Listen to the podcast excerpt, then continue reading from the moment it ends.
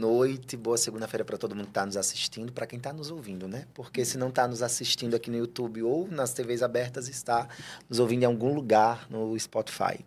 Eu me chamo Max Miller, me apresentar, né? Eu me chamo Max Miller, psicólogo clínico, um dos idealizadores aqui do Descentralizando, um espaço super tranquilo, tá? Que parece não ter câmeras, onde nós abrimos o espaço, o diálogo para falar sobre uma psicologia cotidiana, né? Que nós falamos de, um, de tudo um pouco, voltado à saúde mental, a bem-estar, saúde física, saúde social, emocional. E aí nós estamos no nosso Setembro Amarelo, que é um mês extremamente importante, e eu comentava nas minhas redes sociais que fico muito feliz em perceber que cada vez mais as pessoas, as instituições estão preocupados em propor discussões, espaços de diálogo, mas sinto falta e faço esse convite a todo e qualquer órgão público, todo e qualquer instrumento de poder público a entender que as políticas públicas precisam de ações efetivas para além do Setembro Amarelo, quando se trata sobre suicídio, sobre adoecimento mental. Não dá para a gente também falar que o mundo é florido quando na verdade ele não é, e não é só o setembro que será o suficiente para a gente conseguir abranger o cuidado em saúde mental. E aí, nosso último episódio do nosso mês amarelo, vamos falar sobre luto nós passamos por um. Desde o início ali da infância e adolescência, falando sobre o processo de adoecimento mental e o suicídio. Falamos do suicídio, falamos sobre a dor do vazio existencial. E aí nós vamos finalizar um mês falando sobre luto com duas convidadas que eu me sinto altamente lisonjeado por vocês estarem aqui comigo e eu vou deixar vocês se apresentarem. Quem vocês são? Eita, que responsabilidade! E aí vou me colocar nesse lugar de responder, que Sim. pergunta difícil da gente responder, né? Mas uh, vou responder a sua pergunta, Sim. Max, falando um pouco, talvez, o porquê que a gente está aqui hoje Sim. conversando sobre essa temática, o que me traz aqui, né? É, primeiramente, agradecer o convite. Hum. Fiquei muito feliz que hoje deu certo. ah, e pontuar que, assim, acho que Julita hoje está aqui falando sobre isso, porque, de fato, quem me conhece um pouco mais de perto, a minha trajetória de trabalho, o luto é uma questão que, desde o meu início, né, de curiosidade em relação à psicologia, à psicanálise, uh, já havia algo ali que chamava minha atenção, que já despertava minha curiosidade. Né? Então, é uma temática que eu gosto muito de conversar sobre. E aí, quando você lança uma proposta para a gente estar aqui hoje, sentados, conversando, cada um do seu lugar dentro do Fazer Psi, né? mas falando sobre uma temática que envolve luto, perda e suicídio, né, eu me senti convocada a estar aqui, também pela importância que esses três elementos têm para mim, né? seja enquanto pessoa, seja dentro dessa trajetória. Uh, tem um percurso de estudos né, na temática do luto, acho que desde a minha época de graduação, e agora estou aí nas pós-graduações da vida também falando a respeito. Então, quando você diz para a gente se apresentar e responder quem somos, eu diria que eu sou alguém que me interessa por isso e por isso hoje estou aqui, aqui conversando a respeito. E é um prazer enorme, né? Eu digo Meu. Não, não, tem, não tem como falar sobre luto Sim. em Mossoró sem lembrar de Julita, né? Eita. né? mas, é, mas é verdade, é uma realidade, né? Porque você é essa pessoa que realmente é estudiosa né, do, do luto aqui em Mossoró. Então, de fato, não tem como falar em luto e não lembrar do seu nome, claro. Vamos lá, né? Obrigada pelo convite também. É, já tive né, a vontade de participar outras vezes, As nunca dava certo, batiam. né? Enfim, mas estou aqui agora falando sobre um tema importantíssimo. Sempre bom falar sobre Setembro Amarelo, sempre, sempre importante falar sobre esse tema. Meu nome é Lia, Lia Montenegro. É, eu sou psicóloga clínica também, atendo adultos e idosos. E Estou na docência. Uhum. É desafiador, né, falar sobre o luto. Uhum. Você falando, Verdade. Julita, sobre a sua curiosidade desde a sua época de graduação. E eu lembro que na minha época de graduação, luto era um tema que nós não tratávamos, né? Sim, Porque pode não sim. parecer, mas tudo que se trata, tudo que se direciona a emoções, a pensamentos, uhum. a sofrimento, enfim, psicólogo ele obrigatoriamente deverá uhum. dar conta, né? Só que no, no, nosso processo de formação existem alguns temas, existem algumas discussões que são bem difíceis, na verdade, né? E o luto sempre foi uma dessas discussões. Então, quando nós estávamos pensando quais as propostas de diálogo para o Setembro Amarelo, eu falei, nós temos que falar sobre o luto, uhum. né? Porque é a dor dessas pessoas que ficam, uhum. né? O suicídio ele é um processo que provoca é, uma, um série de, uma série de questionamentos a partir do luto. Né? Sim. E questionamentos esses que podem também levar ao suicídio. Sim, sim. Uh, penso, Max, só fazendo alguns comentários a respeito do sim. que você está trazendo. Uh, isso fala muito sobre nós enquanto Sim. funcionamento social, uhum. né? Por que, que nós temos tanta dificuldade para discutir, para abordar certas questões? Uh, seja quando falamos sobre perda, seja quando falamos sobre luto, seja quando a gente fala sobre suicídio. E eu coloco sobre o sofrimento de um modo geral. A gente Sim. vive uma contemporaneidade em que a nossa sociedade se volta muito para um movimento de esquiva a tudo uhum. isso. Então, a gente tem realmente uma dificuldade de abordar essas temáticas e, ao meu ver, isso reflete nas assistências que a gente oferece. Sim. Né? Porque uh, isso reflete nas formações das pessoas. Não falo só sobre a psicologia, mas eu Sim. me refiro às formações de um modo geral. Né? Uh, isso reflete no nosso, nas nossas relações familiares, né? sociais, interpessoais. Porque a gente vê um movimento muito claro de esquiva. Então, as pessoas que estão sofrendo por essas perdas, muitas vezes elas vivem um processo de desassistência dentro das suas próprias uhum. casas, uhum. porque elas não têm abertura mínima para falar sobre isso, porque ah, o suicídio é tabu, Sim. é, mas a morte também é, o sofrimento Sim. também é, né? As dores, as perdas também são. Então, assim, uh, eu penso que isso reflete muito o nosso contexto social. Seja pensar sobre como que estamos lidando com os lutos dessas pessoas, uhum. seja a gente falar sobre o suicídio propriamente dito. Sim. Porque uhum. eu não sei se isso faz sentido para vocês, mas o suicídio envolve muitas questões. Muitas. Né? Uhum. As ideações suicidas envolvem muitas questões. E você começa com uma fala muito interessante. Quando você diz, olha, as nossas políticas públicas precisam pensar em ações efetivas que não se resumam ao setembro amarelo. Uhum. Porque a gente fala, vamos prevenir, vamos combater, vamos prevenir, vamos combater. Mas o que é que vai sustentar a vida dessas pessoas? Isso. Né? É, o que é que vai realmente fazer com que a gente encontre um gancho que ancore essas pessoas em suas vidas? Né? Porque a gente pode prevenir e combater hoje, uhum. mas a gente precisa pensar isso a médio e longo prazo. Sim. Né? Então, uh, quando você começa falando sobre isso, acho que você já começa resumindo muita uhum. coisa que eu tinha pensado para esse encontro Sim. de hoje. né? Uh, a gente precisa realmente pensar sobre a nossa dinâmica para além desse mês. É. Né? O mês é importante ao meu ver, essa questão do setembro amarelo, não só para a gente bater nessa tecla da prevenção e do combate, mas uhum. talvez para a gente fazer reflexões como essas. Sim. Uhum. Em que, que a gente está faltando o que é que a gente precisa levar para além desse mês, dessas, dessas campanhas, dessas atividades e ações que a gente faz, que, enfim, é meu, assim, no meu entendimento, são muitas outras necessidades e possibilidades. Sim, sim. Né, e o tema é super importante, né? Quando uhum. ele coloca assim, a dor de quem fica. Uhum. Né? Se a gente for parar para pensar que a gente tem cerca aí de 800 mil pessoas que morrem por ano por sim. suicídio, né? Ou seja, uma pessoa a cada 40 segundos, é, nós temos quantas pessoas envolvidas? Quantas pessoas em sofrimento por sim. um suicídio, por uma morte? Ou, né? ou sim, por uma simples tentativa. Por simples, entre aspas aspas, exato, né? Exato, né? E é. é o que chega bastante em consultório, inclusive. Eu não sei como é que Muito. vocês né, vivenciam e percebem isso, mas chega bastante em consultório uhum. essas pessoas cercadas por essa, né, por essa, por essa questão de modo geral, assim, da, da própria tentativa, uhum. não uhum. só do suicídio, mas Sim. da tentativa. Então, essa rede que chega de como é que eu lido com isso, o que é que eu faço com isso, né? Sim.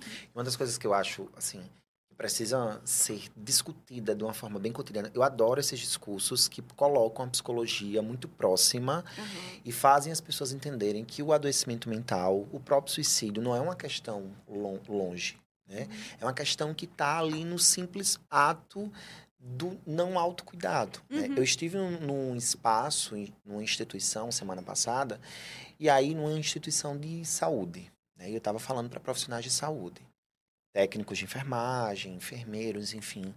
E aí falar sobre dados muitas vezes é muito do cotidiano, às vezes Sim. muito irrelevante. Uhum. Então eu disse, eu preciso tocar nessas pessoas para fazer elas entenderem que elas também podem ser vítimas de suicídio, uhum. né? E fazer elas entenderem que existe dentro de cada uma delas uma pulsão de morte, uhum. né? Exato. Sim. E de que o, o, o processo do, do adoecimento cotidiano pode levá-las também a esse caminho, né? Não por uma escolha de não querer viver, mas como um processo da tentativa de aliviar o sofrimento.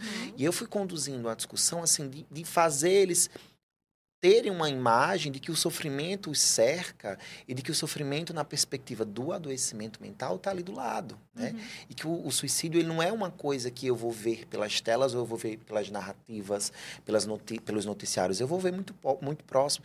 E eu acho que a nossa discussão enquanto profissionais de saúde mental, psicólogos, psiquiatras, é fazerem as pessoas entenderem que uma simples emoção não cuidada, uhum. uma simples emoção não entendida, não compreendida, ela pode levar a uma raiz muito aprofundada de um processo de adoecimento a qualquer ser humano. Todos nós. Independente da profissão. Sim. Né? Porque somos todos seres humanos passíveis de, uhum. de ter um adoecimento, de ter uma emoção ali e precisar lidar com isso. Sim. Né? Uhum.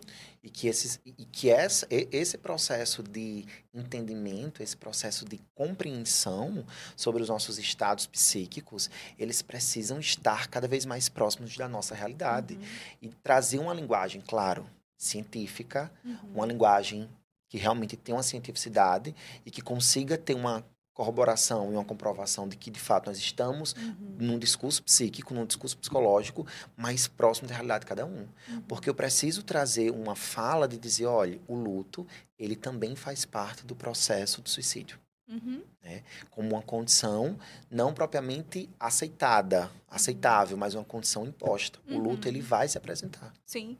É, e aí, quando você coloca isso, essa relação entre luto e suicídio, uh, me vem de pensar não só sobre aqueles que sobrevivem, que Sim. ficam. Quando eu coloco sobreviventes, não é só aqueles que tentam suicídio e que sobrevivem. A gente fala sobre o sobrevivente, você sobreviver à dor de perder alguém, alguém, para o suicídio, Sim. né?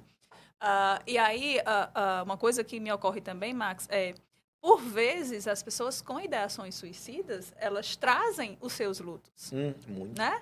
Os seus lutos de outros tempos, sim, os seus lutos sim. muitas vezes não reconhecidos. Né?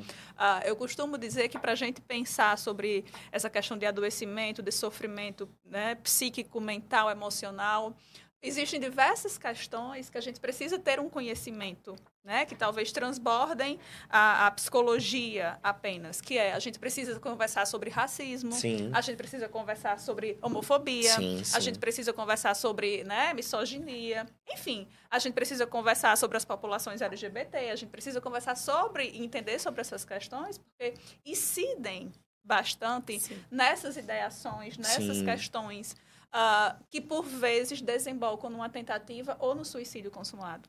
Né? É, então, é para a gente ir, ir, ir, amarrando, digamos assim, o entendimento do quanto essa questão ela é complexa, sim. mas ao mesmo tempo o quanto ela é nossa vizinha. Sim, sim, sim. E assim, Julita, eu, eu tenho um texto de Salvaia, autora assim que eu sou apaixonado, que ela vai falar sobre a exclusão pela inclusão. Sim. Né? E ela vai falar sobre essa dor de viver no processo da marginalização social, uhum. né? E claro, ela traz, ela até cita o Caio Fernando de Abreu em alguns momentos, onde ela vai falar sobre esse processo do luto em vida, uhum. né? E aí, eu até discuti isso semana passada com uma amiga, falava, trocava. A nossa psicologia, e eu falo da psicologia clínica, ela precisa entender sobre o processo do suicídio a longo prazo. Uhum. Né? Porque nós trazemos o suicídio apenas quando há a vida ceifada. Né? Mas até o processo do sujeito tentar contra a própria vida e retirar a própria vida, uhum. houve um processo de luto, houve um processo de sofrimento por muitas situações uhum. que a psicologia ela precisa apresentar propostas, eu acho que eficientes, uhum. sabe? De acolhimento. Né? Porque é muita demagogia da nossa parte tratar o suicídio apenas como o processo da perca total ali da vida uhum, física, sim. né? Vivenciada pelo sujeito adoecido, sim. mas também vivenciado pela família e pela pessoa próxima, uhum. né? Porque muitas vezes o luto ele já acontece antes Muito. desse processo, né? Uhum. Bem antes desse processo. Antes do suicídio consumado, antes da tentativa de fato, a própria pessoa, por vezes, ela vai vivendo um luto de sim, si, sim, né? Do exato, que é que vai se perdendo. Exato. Você trouxe, Max, que houve aqui uma discussão sobre essa questão do esvaziamento sim. do sujeito. Então, o quanto que esse esvaziamento de si, de certo modo, tem a nos dizer sobre o luto de si mesmo. Uh, eu, eu, lembrava de uma discussão recente com Marcelo Veras, que é psiquiatra, né? É, é psicanalista e é professor da UFBA, E o Marcelo trazia isso. A, a pessoa, por vezes, ela vai morrendo e se perdendo uhum. muito antes, muito antes da tentativa e do ato suicida propriamente Sim. dito. Né? Uh, e existem outras formas também dessas. De, o próprio adoecimento físico, Sim. por exemplo. Sim. O quanto que desperta uma ideia de ideação. Você receber, por exemplo, um diagnóstico de uma doença grave. Eu trabalhei durante um bom tempo em serviço de oncologia e quantas vezes o diagnóstico de um câncer né, grave, sem possibilidades curativas, trazia junto a ideação suicida. Né?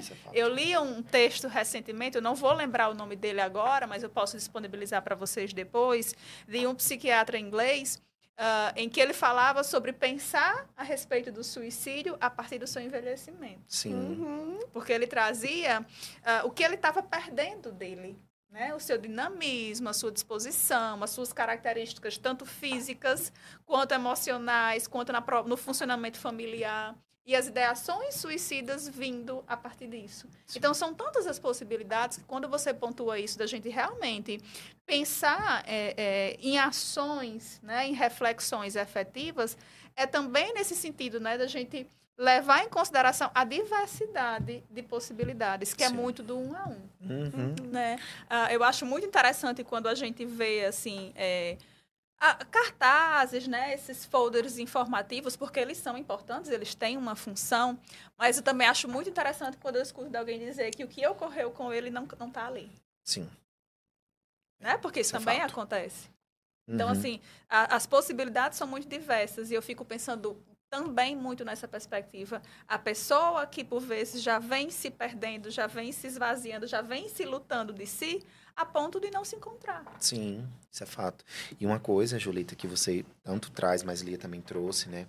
Esse esvaziamento, ele é um processo que não acontece da noite para o dia, não. né? Isso leva-se tempo e eu uhum. fico pensando como é difícil viver nessa condição da Sim. dor, né? E é um processo longo, é um processo muitas vezes muito silencioso, né? É um silêncio meio que contraditório, porque todo mundo consegue ver, mas talvez nem todos uhum. consigam tatear, né? Porque o silêncio está ali. Você, vocês falando, eu lembrei muito de um texto que eu li esse fim de semana, falando sobre a morte do Robin Williams, né? Como foi contraditório, um dos maiores comediantes do mundo, né, da nossa época atual, ter cometido suicídio. Uhum. Né? E a gente precisa entender que também, assim, né, a maioria não é um fator único. Não. Porque o, o leigo, ele traz muito isso, né? Ah, uhum. Ah, foi tal coisa que desencadeou, uhum. foi essa situação Sim. específica. E não é assim, uhum. né? Uhum. Não é uma situação específica que São desencadeia. Até porque, como você colocou, não acontece da noite para o dia. Sim. É uma série de eventos, Sim. uma série de situações que acontecem para chegar nisso, né? É, e aí perceber que como processo, como resultado de um processo é, que perpassa um tempo físico, digamos assim, ele tá para todos nós. O uhum. suicídio ele tá como condição para todos nós, né? E o que eu achava mais interessante na, nas palavras de quem escrevia o texto sobre o hobby, ele falava justamente isso. Alguém que trabalhava a serviço do riso, né, não conseguiu conter os seus vazios a ponto de retirar a própria vida ou ter essa passagem como um, um ritual de alívio daquela dor que era uhum. muito silenciosa.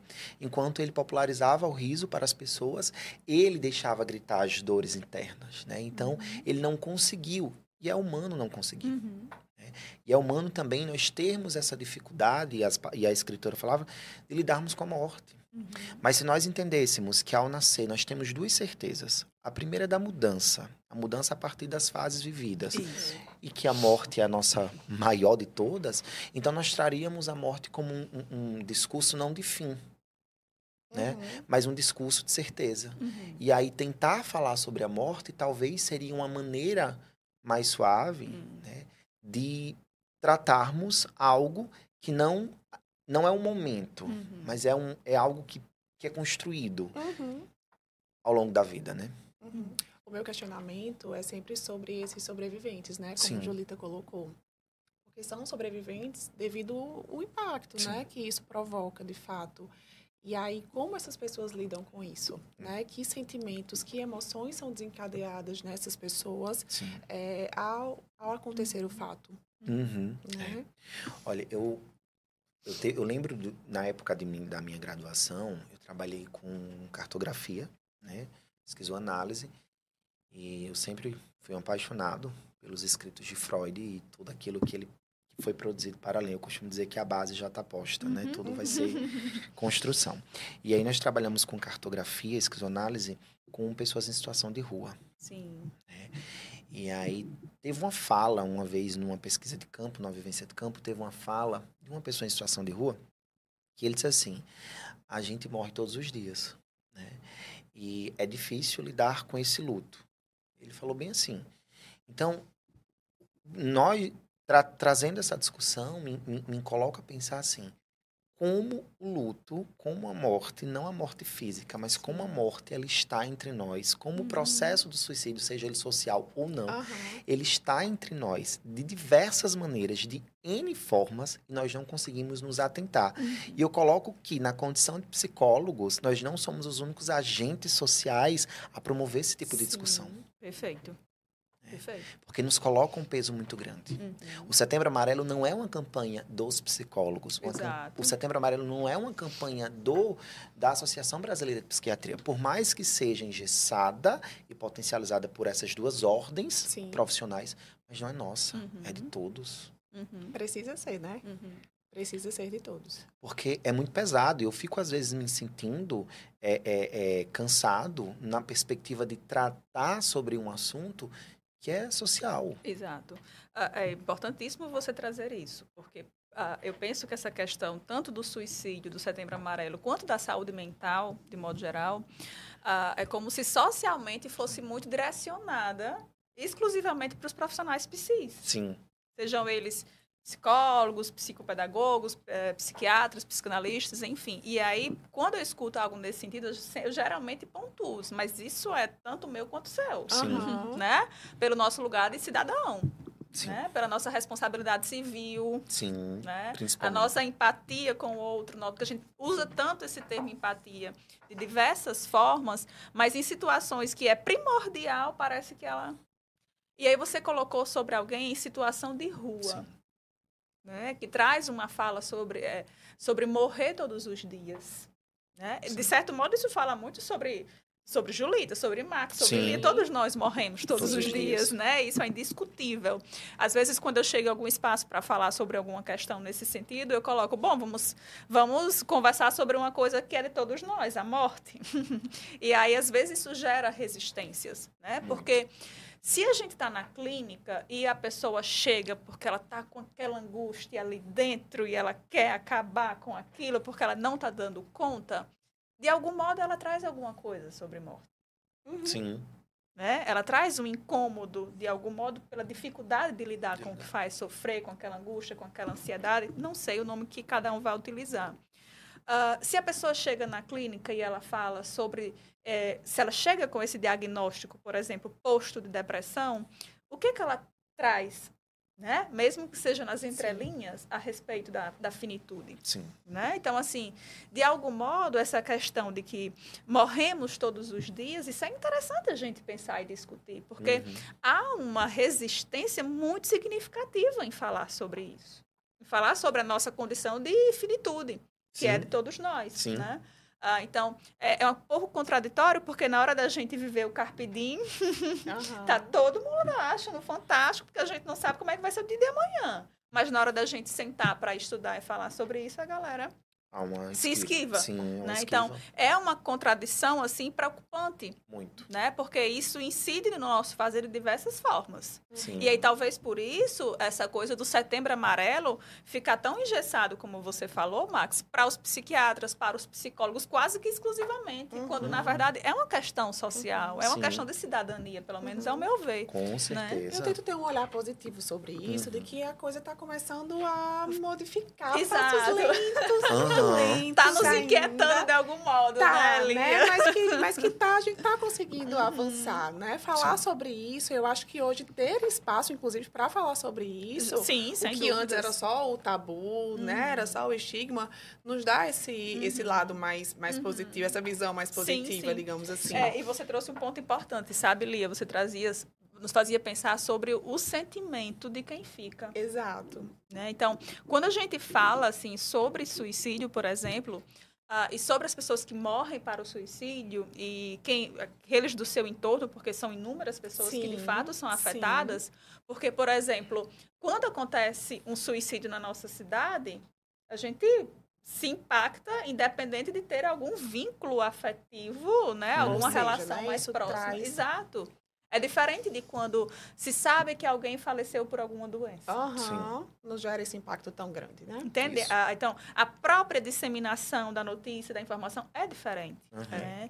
Então, quando você fala sobre os sentimentos de, das pessoas que ficam, uh, é sobre todos nós. Uhum.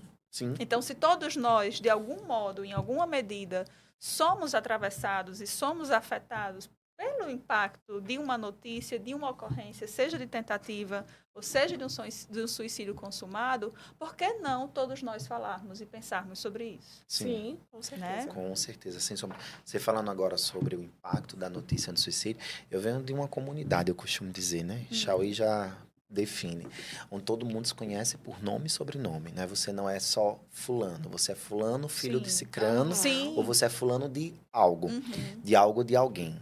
E eu lembro que, se eu criança, né, a, era um, é um ritual ainda muito forte, o sepultamento. Uhum. A cidade se entristece, a cidade se luta, né? Mas tinha um, um, eram duas mortes que provocavam um impacto maior, né? Uhum. Que quando era um homicídio, um assassinato, uhum. mais um suicídio. Uhum, né? E aí você falando, Julita, eu me recordo agora plena, plenamente, eu morava é, minha família morava, morava, moramos ainda na saída da cidade, né? E na saída da cidade tinha um riacho. E nesse riacho tinha, não sei se vocês sabem o que é uma algaroba, né? Um tipo de planta bem típica Sim. aqui do nosso Nordeste. Uhum. E tinha uma algaroba muito grande, né? Aonde tinha-se toda uma narrativa a respeito dessa algaroba, porque já tinha acontecido uhum. um suicídio por enforcamento. E era muito comum as pessoas tentarem cometer suicídio nessa uhum. garoba, né? E eu lembro muito bem, isso era tinha o que cinco, seis anos, né? Eu na, na área de casa e eu via aquelas pessoas correndo desesperadamente para Algaroba. E quando eu corri, né, minha minha avó tentou me tirar junto com meu tio irmão. Eu lembro que tinha assim, uma multidão, né, que tinha uma pessoa lá que tinha cometido suicídio. E é uma cena muito forte que eu não esqueço, mas não é não foi a cena, foi todo o processo uhum. do depois, né? Eu lembro que a cidade viveu aquele luto ali de três dias porque era uma pessoa importante, uhum. né? Uhum. Era uma pessoa que ocupava um espaço social de muita uhum. visualização. Então, o, o, o, suicídio, ele gera também esse impacto social, né? Uhum. E aí eu tô falando de uma cidade pequena, onde as pessoas se conhecem por nome e sobrenome. Mas em cidades grandes, quando isso vem à tona, principalmente quando é uma pessoa que tem uma visibilidade social maior, Sim. isso nos impacta uhum. muito fortemente. Nós podemos, por exemplo, falar da, da Vilma, Vilma, né? Da atleta. Valesca. Valesca, é, desculpa. Que ah, não, se, é, não se sabe ao certo, Sim. né? Se tem uma possibilidade, mas nos impacta. Uhum. Né? E assim, a própria possibilidade, a, né? Isso. Mas não foi ela, né? É muito mais sobre. Uhum. São muitas outras vidas. É um processo de sofrimento, na verdade, que poderia ser trabalhado de forma coletiva na mesma perspectiva do processo de enlutamento. Uhum. É, a mesma forma que nós conseguimos sentir pela dor do outro, do uhum. que fica, ou pela partida tão abrupta, tão repentina, né, o ceifar da vida, nós poderíamos também nos vou usar uma palavra, compartilhar uhum. sobre esse cuidado, sobre essa necessidade uhum. da saúde mental, do cuidado da saúde mental. Porque é importante nós também nos deixemos fluir pelo, uhum. pela informação, mas muito mais pela informação cotidiana compartilhada, construída de forma coletiva. Sim, uhum. até os próprios sobreviventes, sabe? Sim. Mas, assim, ao chegar no consultório, a gente percebe uma dificuldade. Eu não sei se vocês né, também vivenciam isso, mas eu percebo uma certa dificuldade em falar sobre o tema. É um tabu. Né? Uhum. Em compartilhar informações, às vezes até o próprio nome do, do da pessoa que faleceu, uhum. né?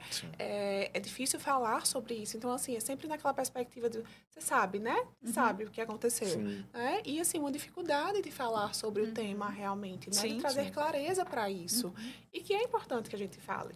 Né? Eu não sei se vocês já viveram isso dentro do consultório de vocês, né? No fazer psi de vocês, mas eu acho muito agressivo quando a gente fala sobre suicídio e sobre hereditariedade. Uhum. Eu acho isso. Sim, sem dúvidas. Eu acho uma discussão muito delicada. Uhum. Principalmente nesse, ao longo desse mês, eu ouvi algumas falas bem absurdas Sim. sobre, inclusive por alguns colegas psis, uhum. alguns colegas psiquiatras, enfim. E eu acho que isso se dá muito de trazer a fala de que alguém na sua família cometeu suicídio como se você fosse o próximo, né? Exato. Por há uma informação difundida de forma tabuzada, preconceituosa, e eu acho isso muito perigoso. Uhum. É, é, importante a gente né, trazer esses pontos também, porque, sem dúvidas, essa coisa da, da do associar a hereditariedade, né, é, isso subestima todas as outras questões que a gente estava falando até então.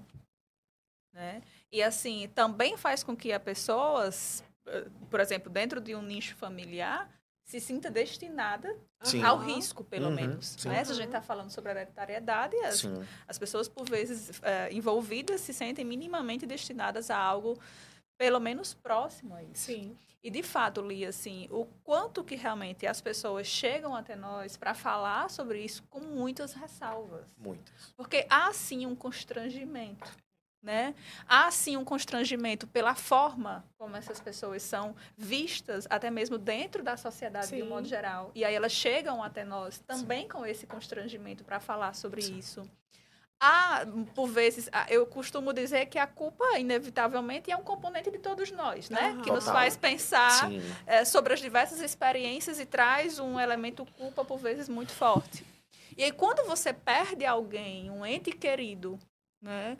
É, que atenta contra si mesmo, a, a, possibilidade de culpabilização é enérgica. Sim. Né? Então, você lida com a culpa, que já é algo inerente a nós, uhum. a nossa formação humana e psíquica, da nossa subjetividade. Você lida com o constrangimento né, é, de ser inserido, de se reinserir na sua vida social, porque você deixa de ser fulaninho e passa a ser também fulaninho que, sei lá, o seu Sim. irmão se matou, né?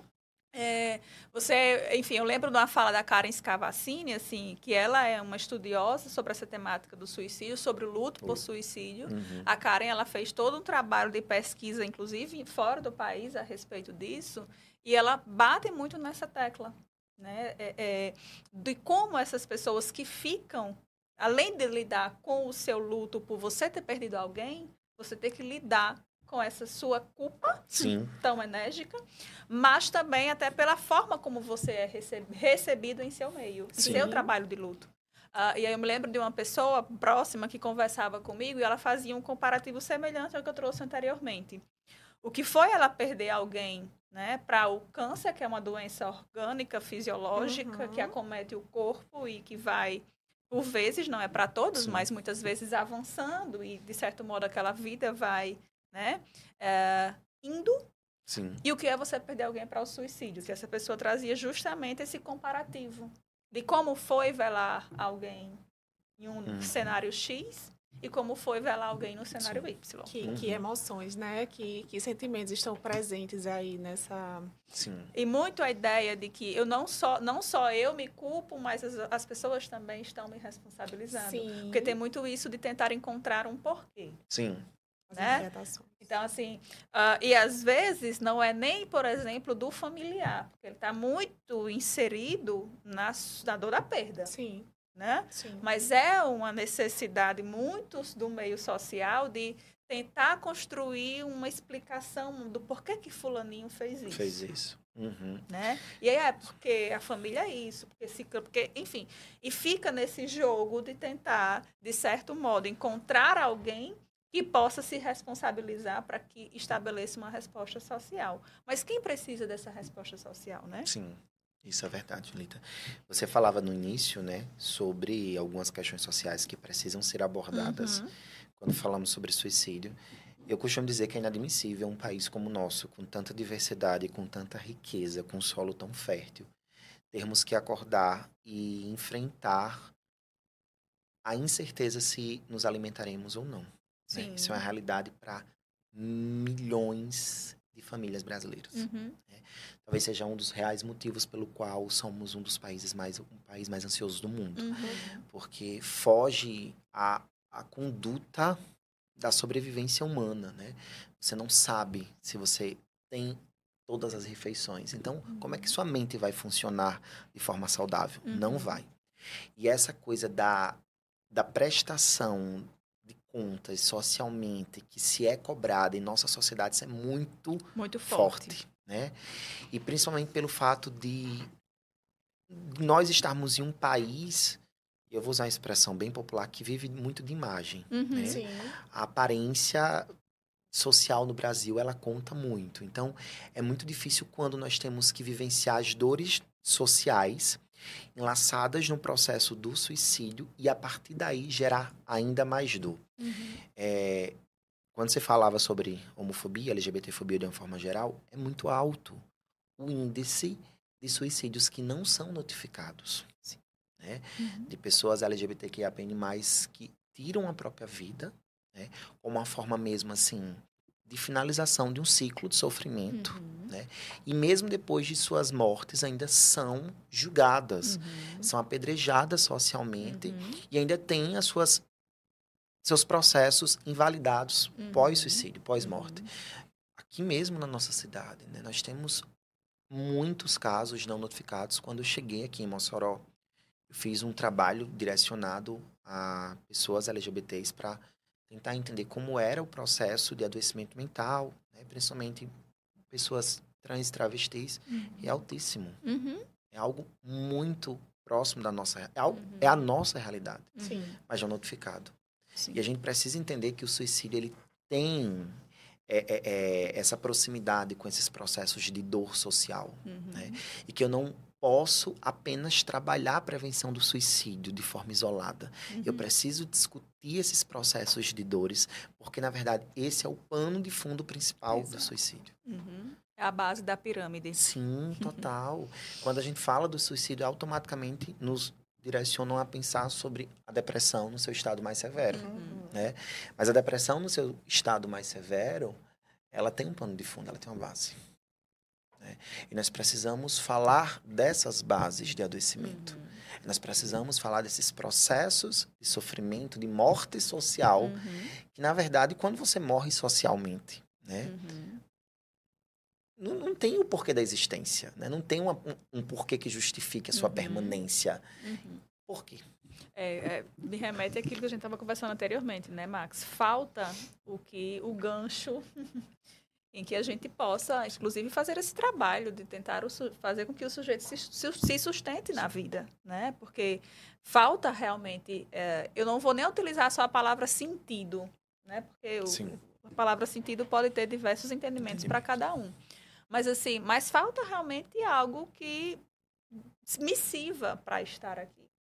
Porque se a gente está falando sobre uma morte que já acontece socialmente, eu já não estou no mundo. Sim. eu já não já faço, não pertence, exato. Não eu já não faço parte desse meio, eu já não componho essa Sim. família, eu já não tenho, né, já não circulo nos meus nos, nos que seriam os meus espaços. Sim. Então, o que é que me faria continuar?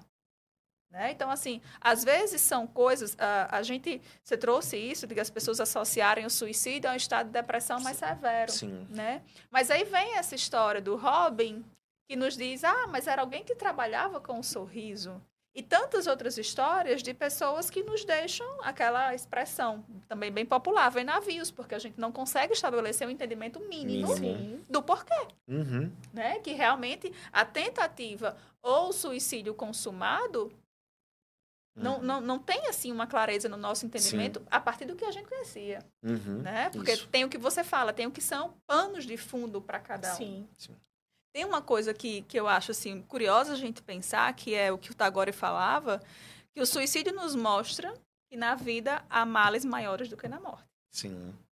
Então, é, tem essa, essa dinâmica, né? Uh, por vezes, a ideia do ficar parece ser um mal muito maior do que ir. Do que ir. Sim. Diante do contexto que o sujeito vivencia. Sim. Quando você traz essa, esse trabalho que você faz de estudos, né? É, me, me, vem muito assim de pensar sobre as diversas situações né de sofrimento de, subju de serem pessoas subjugadas, subjugadas. Né, de serem pessoas excluídas isoladas dos seus espaços uh, por uma orientação por uma identidade de gênero então tem tantas questões assim envolvidas e que nos faz pensar também Uh, o quanto que a responsabilidade, já que socialmente Sim. as pessoas procuram tanto essa resposta, é de tantos e é de muitos. Uhum. Porque Sim. as vias de preconceito são diversas, Sim. por exemplo. Sim. Né? É, então, assim, quando você traz essa questão da fome, eu me lembro muito da Jamila Ribeiro falando sobre Sim. isso. Né? Sim. Ela, enquanto mulher, uma mulher negra que vem de situação de vida difícil, e ela fala muito sobre isso abertamente, de todo o percurso dela. dela inclusive de sofrimento nesse lugar. Uhum, né? E o quanto. E há um. Uh, no, no, no, livro dela que ela fala sobre né, o feminismo negro, ela fala, inclusive, sobre as diversas situações com outras mulheres negras, né? E que ela ficava procurando entender como dar conta de viver daquela forma. Sim. Né? Então a gente vai vendo assim a pluralidade uhum. né? Ah, do quanto essa questão do suicídio envolve de questões. Sim, é, a Julie está falando sobre, sobre essas questões da responsabilidade, né, e do quanto se procura o responsável sobre é, e aí me veio também o pensamento aqui sobre as cartas, né? Que hum. são as cartas que são deixadas. Uhum. Se não me engano, esse caso que você citou, que aconteceu acho que essa semana, teve essa questão da carta, né? uhum. né? Deixou uma carta antes. Uhum. E aí tem muito a ideia é, de que a carta responde, uhum. né? Mas a carta é ali o ímpeto do sofrimento, é Exato. é ali o, uhum. o auge do sofrimento. Uhum. Então, será que de fato essas cartas respondem Uhum. Né? O porquê, o responsável e tudo mais. Uhum. Né? Sim. Sim. E tem uma coisa, sabe, Lia, que a, a, essa questão das cartas, né? Você traz isso. Ah, as cartas, muitas vezes, elas são escritas no ímpeto do sofrimento. Sim. Então, muitas vezes, essas cartas, elas são uh, escritas sobre aquele momento, sobre Exa aquele instante. Exato. Né? E é difícil, numa carta, no ápice da sua angústia e da sua dor, você elaborar todo o seu histórico que leva até ali. Então, muitas vezes, essas cartas também elas são omissas. Sim. Essas muito. cartas não respondem. É, sim. E a outra coisa que me vem é o conflito quando as pessoas escrevem essas cartas em que elas assumem a responsabilidade. Sim. Uhum. Né? Porque uh, existe também esse, esse ponto de se deparar com cartas em que as pessoas elas falam sobre uma decisão. Sim. Né? Em que essas pessoas elas, elas se responsabilizam de fato. E aí uh, já tive contato com isso tanto com pessoas que perdeu alguém, né, é, para o suicídio, como também alguém que trazia uh, uma tentativa de suicídio e que trazia a carta que havia escrito em que uhum. deixava muito claro que ele estava sendo protagonista daquela decisão. Sim, e uma das Mas coisas. Então não responde, né? Porque, não, de certo modo, ele sim. se coloca como principal uhum. responsável. Sim, sim, sim. E uma das coisas, Julita, Ilia, que eu, que eu respondo sempre, né? É, a vida ela é feita de decisões. Né? E tomar decisão é uhum. é algo muito desafiador, uhum. né? Não é simples. Qualquer decisão que nós viemos a tomar tem as consequências. Eu costumo dizer que consequências a curto e a longo prazo. Exato. Né? E sobre a própria o devir vida, a gente uhum. também decide. Né? Uhum. Eu adoro quando o Deleuze e Guattari eles trazem mil platos e eles falam sobre a questão do corpo sem órgãos, uhum. né? Claro que eles não falam sobre a morte especificamente, mas eles falam sobre essa, essa nossa liberdade de produzir. Exato. Né? E aí eu interpreto isso quando se trata da vida física, da uhum. vida biológica. Né? Nós também podemos produzir a decisão sobre o viver Sim. e da forma como viver. Uhum. Porque como pessoa, não como psicólogo, eu me pergunto se realmente faz sentido você devir produzir vida num processo de sofrimento onde você não consegue ocupar nenhum espaço, seja ele individual ou coletivo, de protagonismo. Uhum. Né? Onde você não tenha o mínimo, que é, por exemplo, uma saúde socio socioemocional. Exato. Porque saúde precisa ser entendida a partir das trocas. Né? Nós não somos ilhas, eu, uhum. eu, eu, insisto em dizer isso. E nós também podemos produzir a decisão, podemos produzir decisões sobre como viver uhum. e sobre não viver. Exato. É? Ah, sim, é um ponto importantíssimo, sabe, Max? Porque às vezes isso também provoca uma certa resistência das pessoas olharem também por essa perspectiva. Sim. É uma decisão que alguém toma sobre a vida dela e aquilo faz parte da uhum. história dela, né? Sim. E quando você coloca isso, não é, é, é, como às vezes as pessoas recebem como se fosse diminuindo a questão do suicídio. Pelo contrário, a gente poder pensar, inclusive, o porquê que a pessoa toma essa toma decisão. Essa decisão. Né? O que é que faz que a, com que a pessoa decida sobre a própria vida por essa perspectiva. Sim. Né?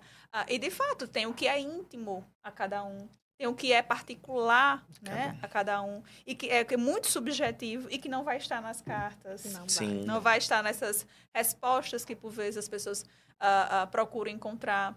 Recentemente, uma pessoa me perguntava sobre o luto do profissional psi quando perde o paciente Sim. para o suicídio. Uhum. Né?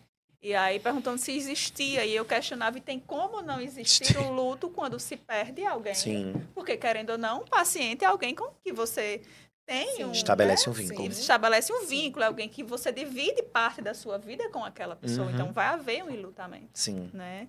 É, e aí, enfim, a, a, questão vinha nesse sentido também. Sim. Né? Ah, e uma outra coisa que eu acho interessante também a gente pensar um pouco como estão as nossas formações. Uhum. Inclusive, para lidar tanto com questões como essa, Sim. envolvendo o suicídio, como também do luto, Sim. de pensar sobre quem fica. Uh, porque são, diante de tudo que a gente está conversando aqui, que não vai se esgotar aqui. Não se né? esgota. né? Não se esgota. como estão as nossas formações, eu não me refiro só dentro da psicologia. Sim. Mas das diversas áreas. Como estão os serviços Sim. de saúde, de assistência social, por Sim. exemplo para receber esse tipo de demanda. Uhum. Seja das pessoas que estão enlutadas, seja das pessoas que estão com ideação, ou seja das pessoas que nem falam diretamente sobre isso. Sim. Né? Mas que traz isso de alguma forma, que, enfim, faz alguma pontuação que possa nos fazer né? refletir e considerar essa possibilidade. Sim. Então, ao meu ver, a gente poder repensar de uma forma crítica, inclusive, porque eu penso que essas, essas reflexões críticas elas são importantes para nós, uh, tem reflexos, como a gente está trazendo desde o princípio, Sim. a médio e a longo prazo. Uhum. Porque me preocupa muito essa questão Mas, das formações. Assim, né? Vamos lá. A gente, se, a, se ainda existe, inclusive, um tabu para se falar sobre morte, a gente não, não fala sobre suicídio. Se a gente não.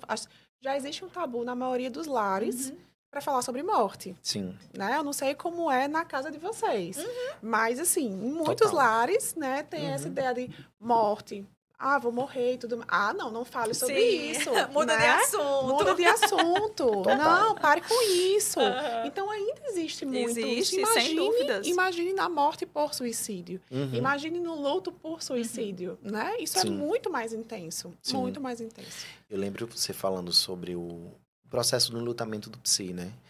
Quando eu perdi um, meu primeiro paciente, o suicídio, eu lembro que eu um choro assim, preso na garganta, né? E eu liguei para uma amiga, também psicóloga, psicanalista, eu nunca esqueço disso. Isso era um, por volta de 10 e meia da manhã. E eu chorando, né? Porque eu sabia naquele momento que eu precisava ser acolhido por alguém que uhum. entendesse uhum. o meu medo do choro, né? Porque como psicólogo, é, dono do conhecimento, né? Como já disse Foucault, poder saber, eu não podia chorar, porque eu teria que apresentar domínio da situação. E aí ela falou de Jung, uhum. né? Ela pediu para me lembrar que eu naquele momento era apenas uma alma humana, apenas uhum. uma pessoa sujeito. Uhum. E aí assim, eu eu precisei no dia assim cancelar toda a minha agenda. Eu falei assim, não, eu não tenho condições, né? Até por entender que aquela pessoa não cometera suicídio num ato consciente, uhum. né? Ela vinha cometendo suicídio, né? Uhum pela administração de altas dosagens de medicação. Em Sim. algum momento ali de um processo de dor, alguma administração não fez o devido efeito, né? Sim. E acabou roubando a vida daquela pessoa que lutava contra esse processo. E aí eu lembro que eu passei o dia inteiro assim num processo de dor, né? Porque eu ficava construindo a cena né? Eu ficava montando como tinha sido aquele momento da despedida, não dela para com as pessoas, mas dela para com ela mesma, né? uhum. né? Como talvez ela tinha lutado pela morte, mas como ela também tinha lutado pela vida. E assim, ser-se nesse, nesse momento é algo extremamente desafiador. E eu digo isso para todas as pessoas que me perguntam: qual é o momento de maior desafio da nossa profissão? Né? Não é falar sobre a morte, uhum. mas é sentir a morte uhum. no espaço de pessoa, no espaço de sujeito. Uhum. Isso é muito difícil. E trazendo a questão da responsabilidade e da culpa, né, que foi mencionado aqui hoje, quantos psis também Sim. não atribuem a responsabilidade Sim. e a uhum. culpa né, uhum. desse processo a Sim. ele, a, ao processo terapêutico, enfim. Sim. Né? E a gente precisa também falar e pensar sobre isso. Sim. E aí, quando é aquilo, é aquilo que eu trazia, assim, quando eu entendo que todos nós temos o direito de tomar decisões, né? nós temos o poder de vir, nós temos também o nosso limite Sim. enquanto profissionais, né? Uhum. Porque tem pessoas que chegam, talvez, em algum consultório ou nos nossos consultórios, decidido, como você falou, Exato. protagonista da decisão. Uhum. Sim, eu não quero mais viver, uhum. não faz mais sentido. Uhum. A condição que eu me encontro, social, enfim, qualquer que seja, não me dá mais o desejo de querer continuar. Uhum. Então, viver o processo da morte é, na verdade, aliviar uma dor que talvez ficar aqui seja bem mais Sim. desafiador. Uhum. É como uhum. você fala, como você trouxe, como o Caio, o Caio Fernando Abreu também traz, existem isso. muitos males que em vida são maiores. Sim. É, é, importante a gente trazer isso também, sabe, Max? Porque uh, existem, obviamente, situações em que a gente como sempre coloco, é muito do caso a caso, é muito do um a um. E a gente Sim. vai encontrar situações e casos em que a gente consegue claramente identificar essas âncoras que trazem uhum. essa pessoa para a vida, ah, mas existem Sim. casos que isso vai dar muito, muito trabalho. trabalho. E a gente vai até onde a gente pode. Sim. Né? Ah, existe muito essa fantasia em torno do que é o fazer psi, seja psicólogo, psiquiatra, enfim, de que você vai estar o tempo todo tirando a pessoa daquele lugar. Uhum. Mas a nossa função não é fazer com que a pessoa deixe de ser agente da própria sim, vida. Sim. Né? Ah, e tem essa questão também, sabe, que eu fico pensando dos suicídios passivos. Sim, sim que eu não eu vou morrendo a gente estava falando um pouco sobre uhum. isso a cada dia de diversas formas Sim. seja quando por exemplo ah eu tenho um tratamento importante para fazer mas eu não faço Sim. né ah, tem algumas atitudes minhas alguns comportamentos que colocam a minha vida em risco Sim. e o quanto que eu não olho para isso com a dimensão que uhum. realmente tem Sim. Uhum. Então, é, às vezes a gente fala muito sobre o suicídio por essa, esse ato né? Sim. De que naquele Sim. momento vai me tirar a vida. Mas tem. Mas tem aquela coisa que é muito gradativa. Sim. E é. que às vezes passa muito despercebida também. Sim. Porque é muito normalizado na nossa sociedade. Uhum. Isso, isso é verdade. Isso pode ser tido como escolha, uhum. né? Isso pode ser visto como uhum. escolha, como uma decisão. Sim. Tem um tratamento para fazer, mas não faço, uhum. tem, né? E não uhum. faço, mas o suicídio não é visto como, como uhum. tal. Sim, você falou isso, tocou num ponto é, eu vivi esse processo, né, com a minha avó. Ela é paciente renal crônica, né? E aí, quando ela precisou ser inserida no tratamento de hemodiálise, ela decidiu, no primeiro momento, não fazer, uhum. né? E ela decidiu ali aceitar aquela uhum. condição e dar por vencida. Uhum. E eu lembro que foi um momento de muito sofrimento familiar, porque usaram muito essa palavra, sabe? Ah, você quer se matar. Uhum. Né? Você quer se matar. E aí, como psi, né? Me cobravam muito que eu revertesse aquela situação. Né? Que eu conseguisse convencê-la de que ela precisava do tratamento para viver. O neto. Isso, é. Que ela precisava daquele...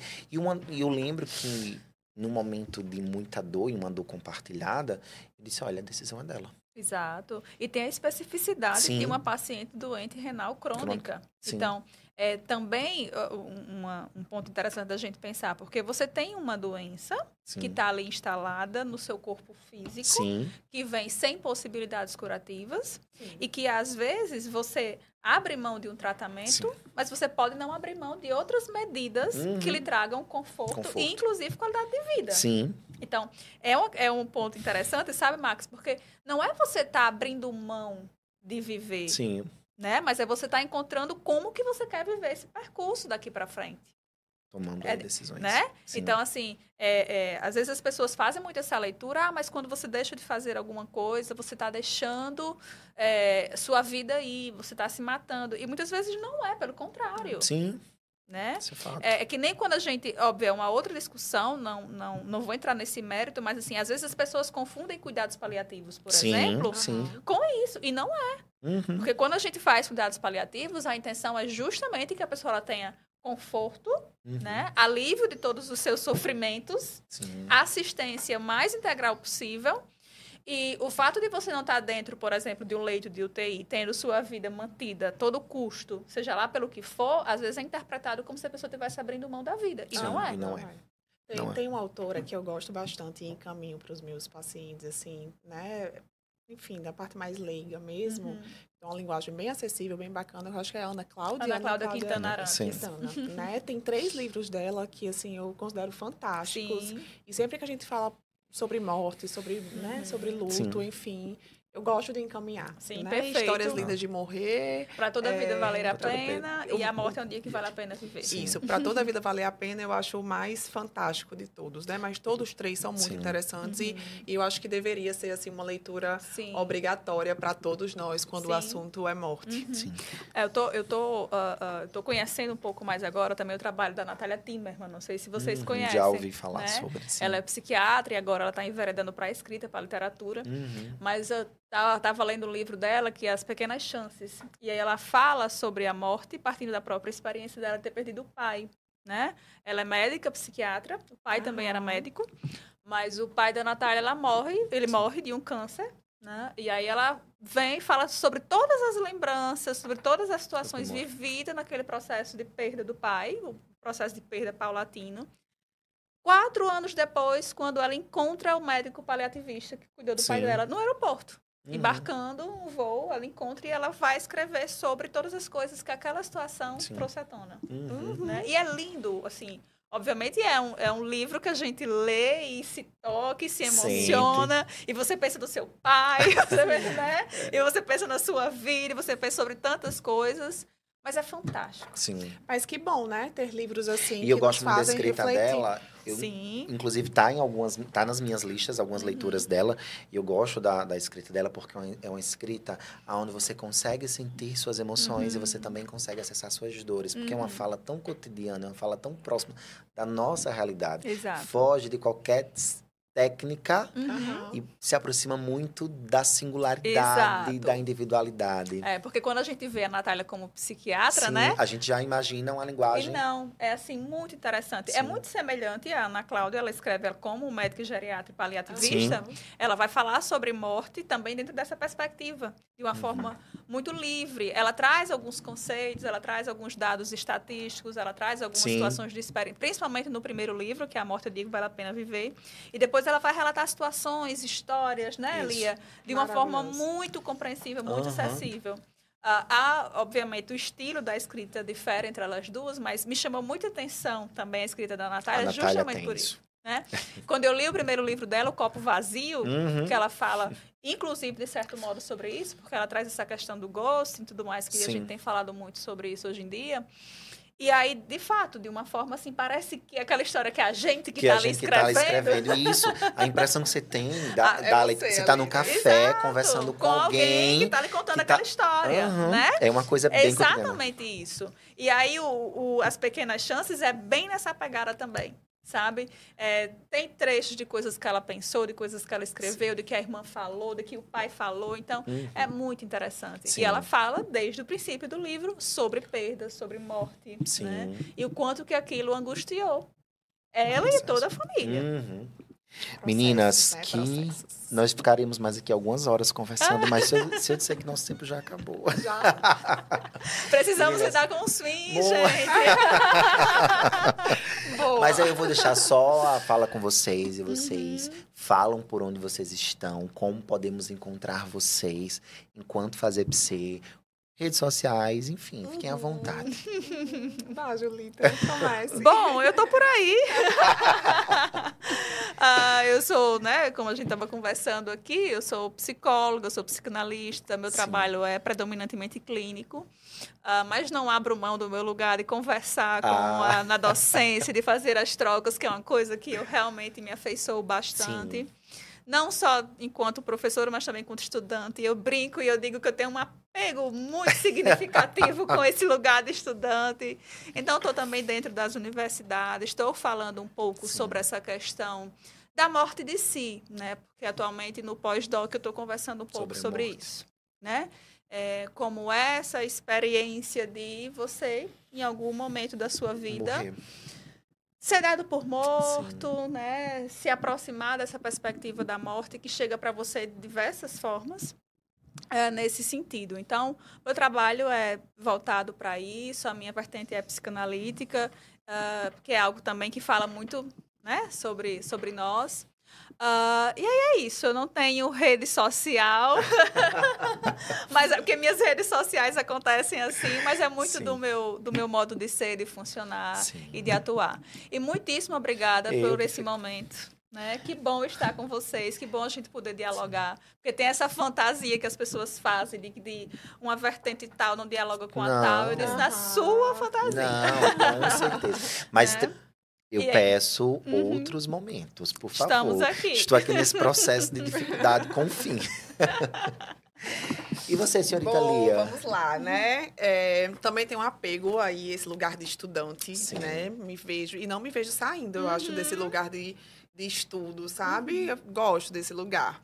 Estou na docência, né? Como Sim. citei é, logo no início mas predominantemente clínica. Uhum. Atuo na clínica já está aí uns cinco anos, quatro, cinco anos. Você está desde por o aí, né? Por aí, viu? Desde cinco anos. É, então, em cinco anos, é, área clínica mesmo. Sou, estou, né, na terapia cognitivo comportamental atendendo aí adultos e também idosos. Então, essa perspectiva do envelhecimento, uhum. né? Uhum. Do luto diário ali, aquele luto que vai acontecendo dia após dia.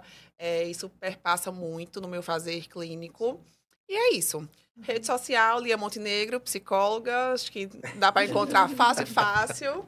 E é isso. Obrigada pelo eu convite. Que, eu viu? que agradeço. Fiquei muito feliz mesmo. Eu que agradeço, meninas, mais uma vez, assim, desfrutar de um espaço como esse, uhum. falando sobre luto, sobre esse processo da dor, seja ela qual for, que está enlaçado ao Setembro Amarelo, né, com duas pessoas que ocupam espaços dentro da psicologia e com duas percepções distintas, uhum. porque essa é a, a, o verdadeiro sentido do fazer psi, né? Sim, que mostra que em algum momento a gente vai convergir, a gente Sim, vai se vai conseguir né? encontrar. Mas tem que ter essa maturidade. Total, mas muito obrigado. Tá, e aí já, quem está nos ouvindo, está nos assistindo, já convidar para o próximo episódio, que é segunda-feira, e nós vamos entrar no nosso mês rosa, né? Uhum. E vamos trazer narrativas e vivências sobre pessoas, mulheres que passaram pelo processo do câncer de mama. Ah, que bacana. É.